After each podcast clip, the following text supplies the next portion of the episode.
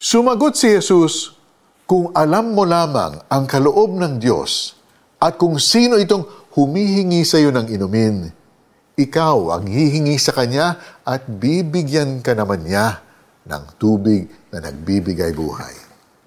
Nagsalita ang babae, Ginoo, malalim ang balong ito at wala ka namang panalok.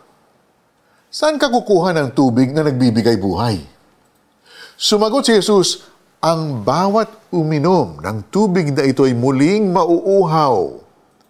Ngunit ang sino mang uminom ng tubig na ibibigay ko sa kanya ay hindi na muling mauuhaw kailanman.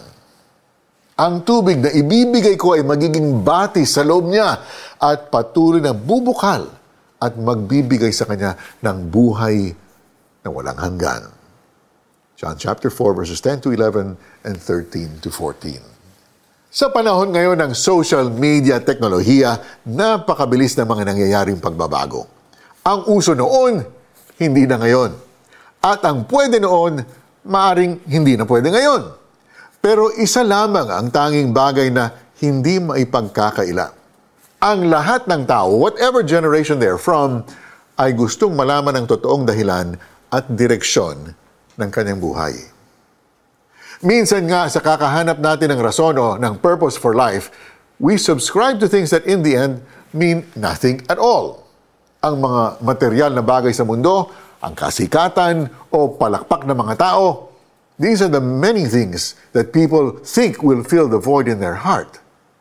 Whenever we want to feel happiness, more often than not, we buy things to make us happy. It could be something like the latest cell phone, which in six months won't be the latest anymore. Then we realize, balik na naman tayo sa simula. Maghahanap na naman ng meaning at purpose sa mundo. In today's passage, mababasa natin ang sinabi ni Jesus sa isang Samaritana nang magkita sila sa may balon. Jesus told her, kung alam mo lamang ang kaloob ng Diyos at kung sino itong humihingi sa iyo ng inumin, ikaw ang hihingi sa Kanya at bibigyan Kanya ng tubig na nagbibigay buhay. Hindi nakilala ng babae ang kanyang kausap na ang lalaking nasa harap niya ay ang pinakahihintay na niyang answer sa matagal na niyang hinahanap. Naghahanap ka ba ng solusyon sa iyong hopelessness, kapatid? O hindi kaya happiness na di na ibibigay ng kahit anong material na bagay sa mundo? Sawa ka na ba sa mga bagay that only give temporary pleasure na madaling malaos?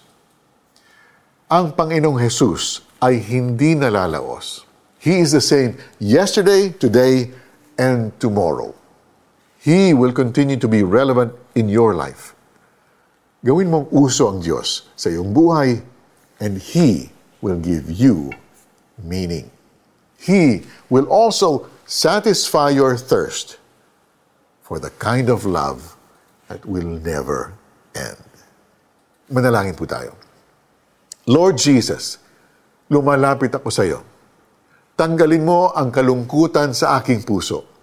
Sinusuko ko na ang buong buhay ko sa iyo. Take control of my life, Lord Jesus, I pray. In your name. Amen. Apply po natin ang passage. Think of the things na madalas nating ginagawa na hindi naman talaga nakakatulong sa ating buhay. Surrender these to Jesus. And like the Samaritan woman, tell others about it. Thank you for joining us for this episode of Tanglao. I'm Mari Kaimo. God bless you.